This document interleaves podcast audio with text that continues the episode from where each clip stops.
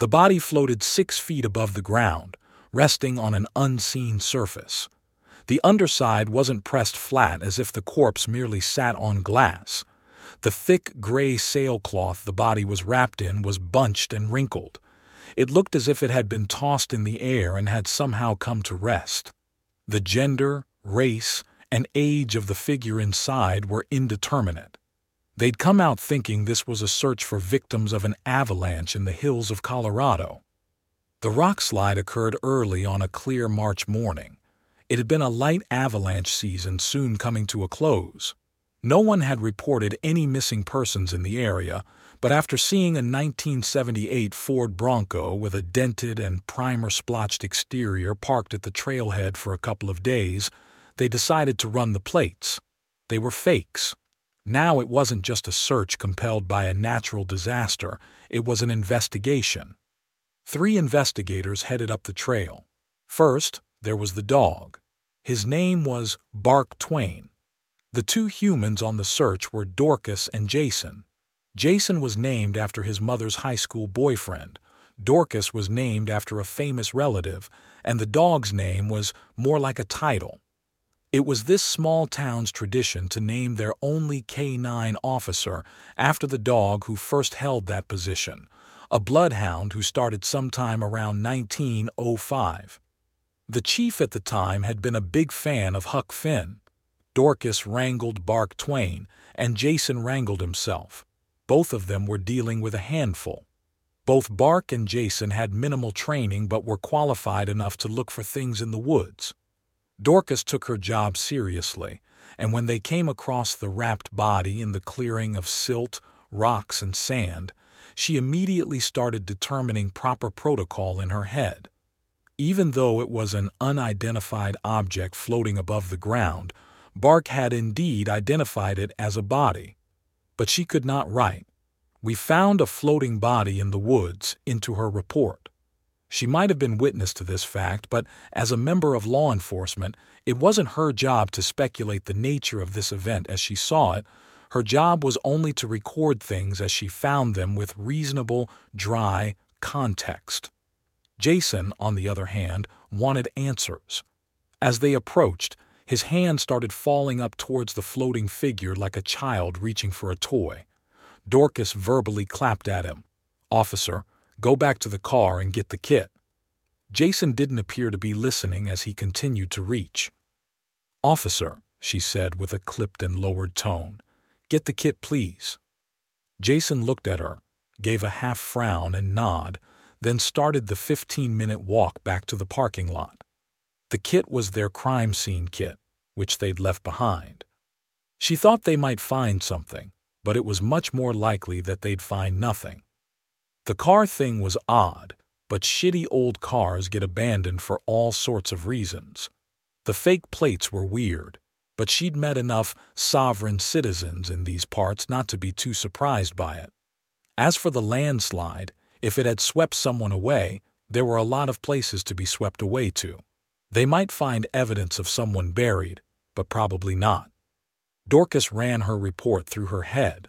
Would she even acknowledge it as a body? They couldn't see any physical evidence.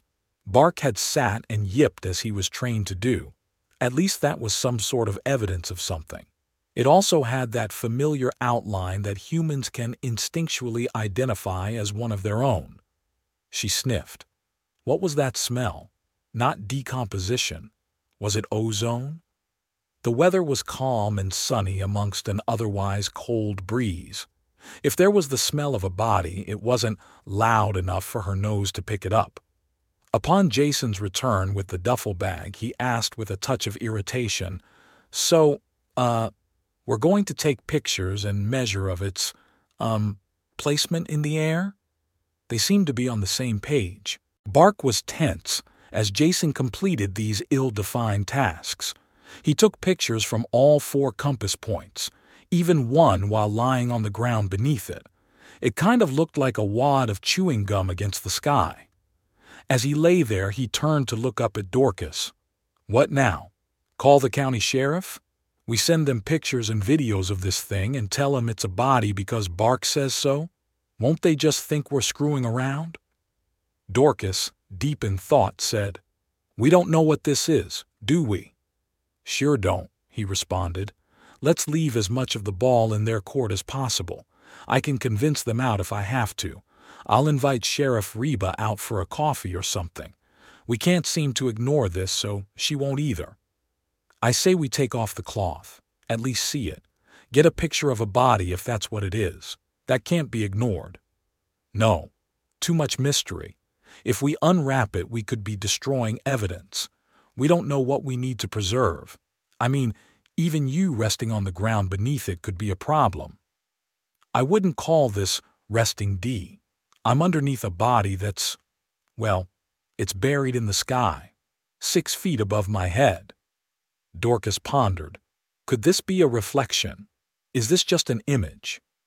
A reflection? Jason was again irritated. A reflection of what, D?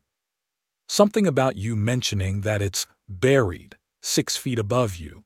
Could it somehow be like an optical illusion of something buried six feet below? A reflection of something underground? he asked incredulously. It was her turn to frown. Don't act like I'm being strange. I doubt it, he pointed at the ground. It's casting a shadow. Glitch in the matrix, I think, he said, staring back up at the wrapped figure. Like whoever is running this simulation messed up the code. I don't know how to frame this in reality. She sighed. D, Jason pleaded. Let's take off the cover. I said no, officer. D, I know you think I'm dumb. Just let me take it off and you can tell everyone Jason fucked it up. Totally believable. If we uncover a body, if we have human remains, we have something. They can deny a floating lump. They can't deny a dead body. What happens if that cloth is what's holding that up there? What if you disturb it and it falls? You think it's a flying carpet? He laughed. At least I've heard of a flying carpet. Her voice broke for the first time. If you take off that cloth, and this body or whatever falls, we'd be losing evidence. Aliens are real now.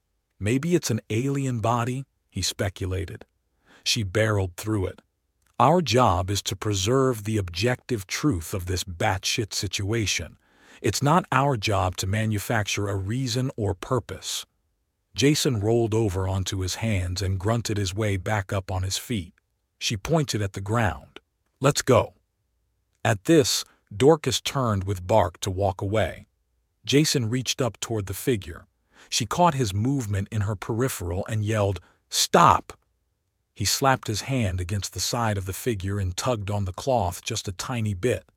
I feel an ankle, he shouted. He'd later argue that he barely touched it.